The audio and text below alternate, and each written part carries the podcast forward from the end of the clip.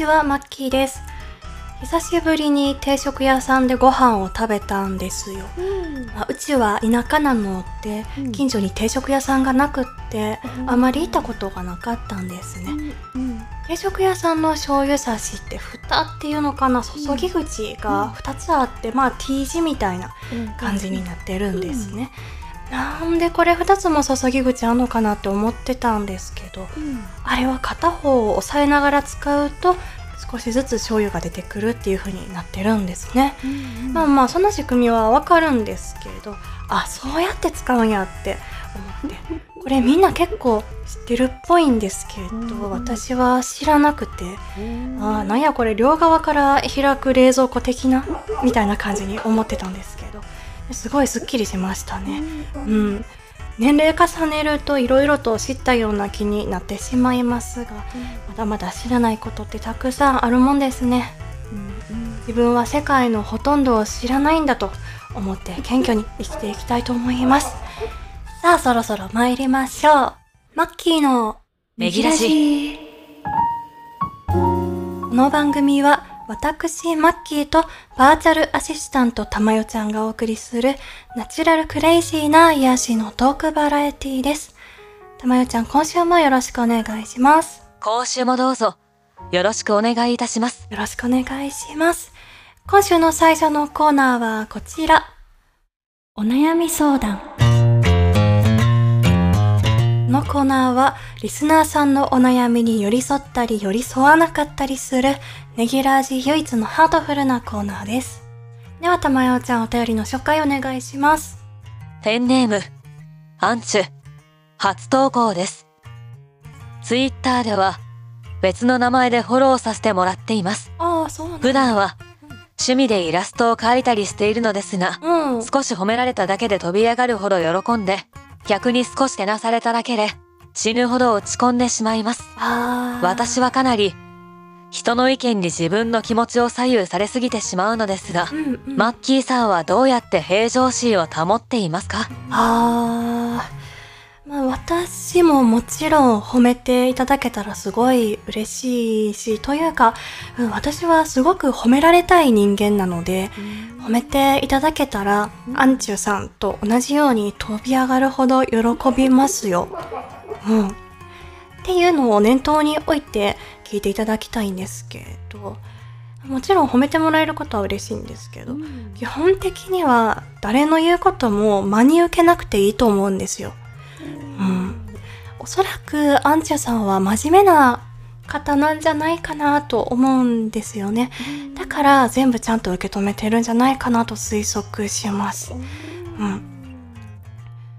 この人はこの件についてこう思ってるんだなっていう、その事実と、嬉しいっていう感情って、近くにはあるんですけど全く別物じゃないですか。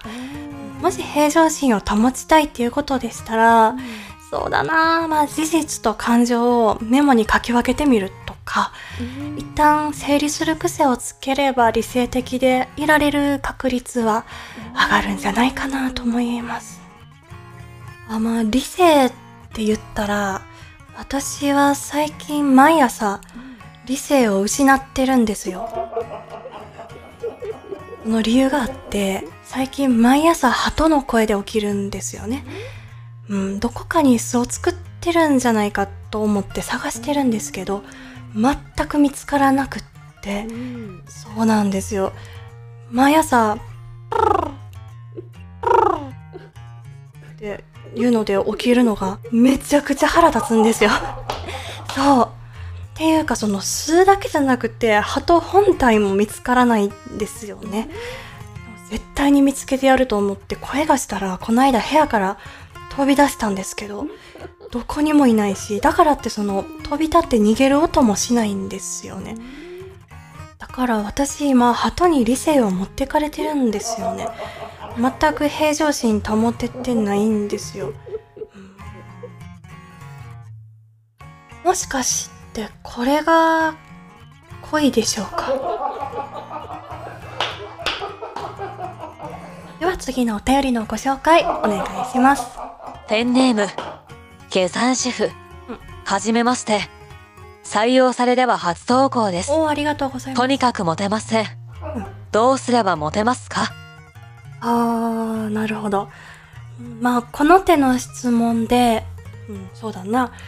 調べたら出るようなことを今お話ししたってしゃあないので、私がちょっと思ったことをお話ししますね。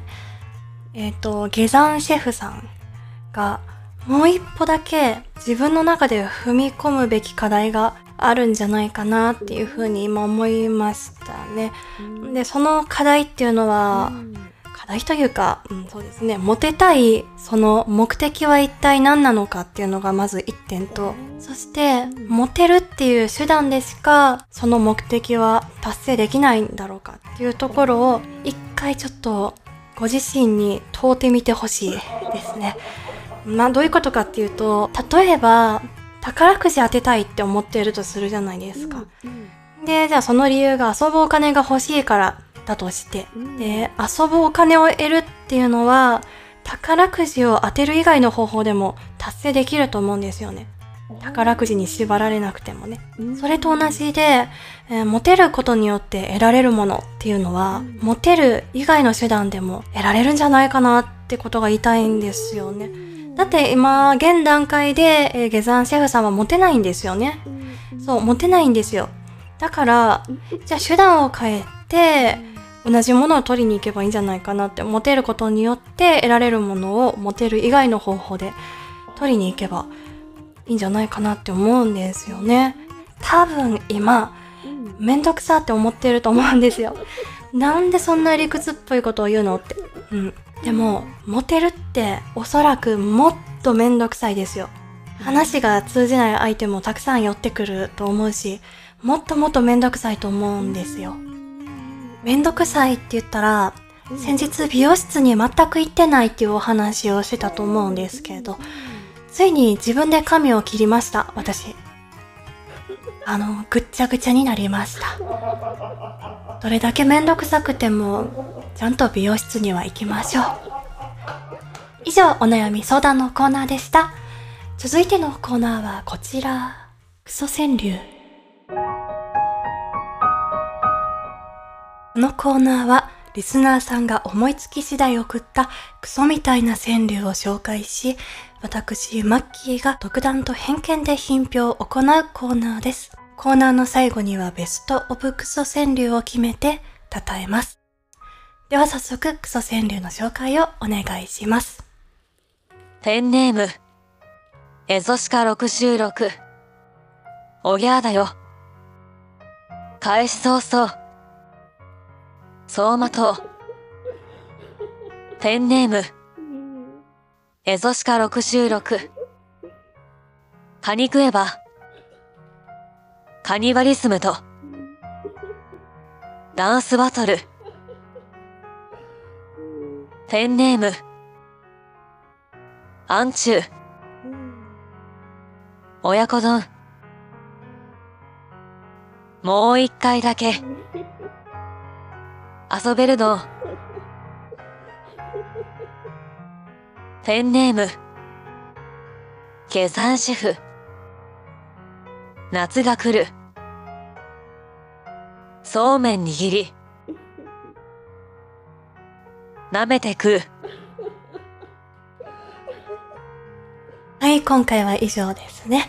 ご投稿いただきありがとうございます。では、品評会の方に参りましょう。クソ川柳品評会。まずは、エゾシカさんからいただきました、クソ川柳です。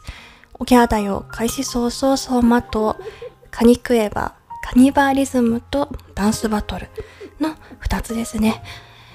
まず、おぎゃーだよの思いつき感。これが大変クソですね。クソポイント高いですね。やはり、クソ川柳の有段者の方ですので、大変いきなりレベルの高い入り方となっておりますね。で、まあ、カニ食えばの方なんですけれども、カニ食えばカニバリズムとダンスバトルということで、まあ、カニの共食いっぽい感じ。無駄にグロテスクですよね。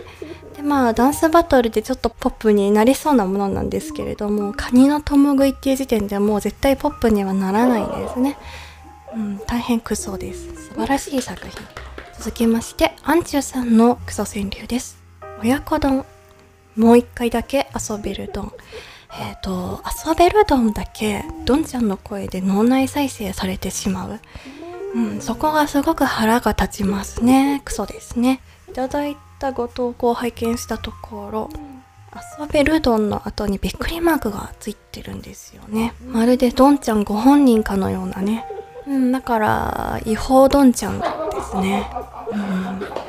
初投稿なんですよね。初めてなのにこれは素質がありますね。大変素晴らしいクソ川柳でした。最後、下山シェフさんのクソ川柳です。夏が来る、そうめん握り、舐めて食う。まず映像が思い浮かんだんですけど、地獄ですよね。お皿に盛られたそうめんをわしづかみして、舐めて召し上がっているんですよね。やっぱりそうめんを舐めるっていう発想は常人の発想では出てこないんですよね。大変クソです。素晴らしいクソ川柳でした。ありがとうございました。今週のベストオブクソ川柳は、すごくいいんですけど、全部。エゾシカさんのおぎゃーだよ、開始創造走馬灯。こちらを今週のベストオブクソ川柳にしたいと思います。理由は、やっぱり、おぎゃーだよの圧倒的適当感。これが、やっぱりね、ちょっとグッときましたね。それと、個人的に私、ヒップホップがすごく好きなので、韻踏んでる感じがすごく好きでしたね。クソ川柳リストでもあり、ラッパーでもあるんだなっていうところも、すごくグッときたポイントでした。今週のベストオブクソ川柳はエゾシカさんでした。皆様ご投稿いただきありがとうございます。実はネギラジのご投稿で一番多いのがクソ川柳なんですよね。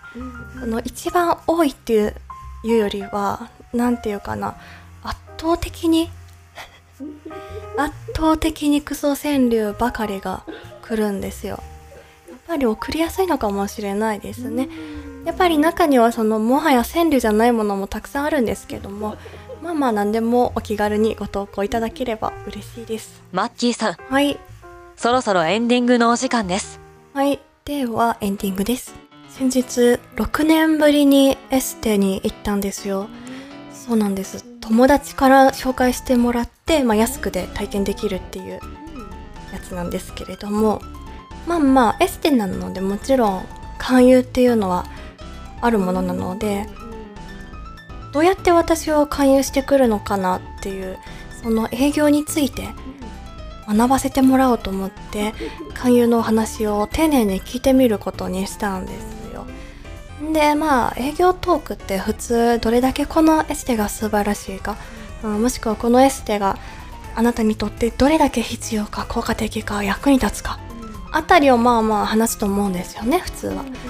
それが担当してくださった方は、マッキーさんご自身へのご褒美時間が必要だと思うんですよねっていう切り口でスタートしたんですよね。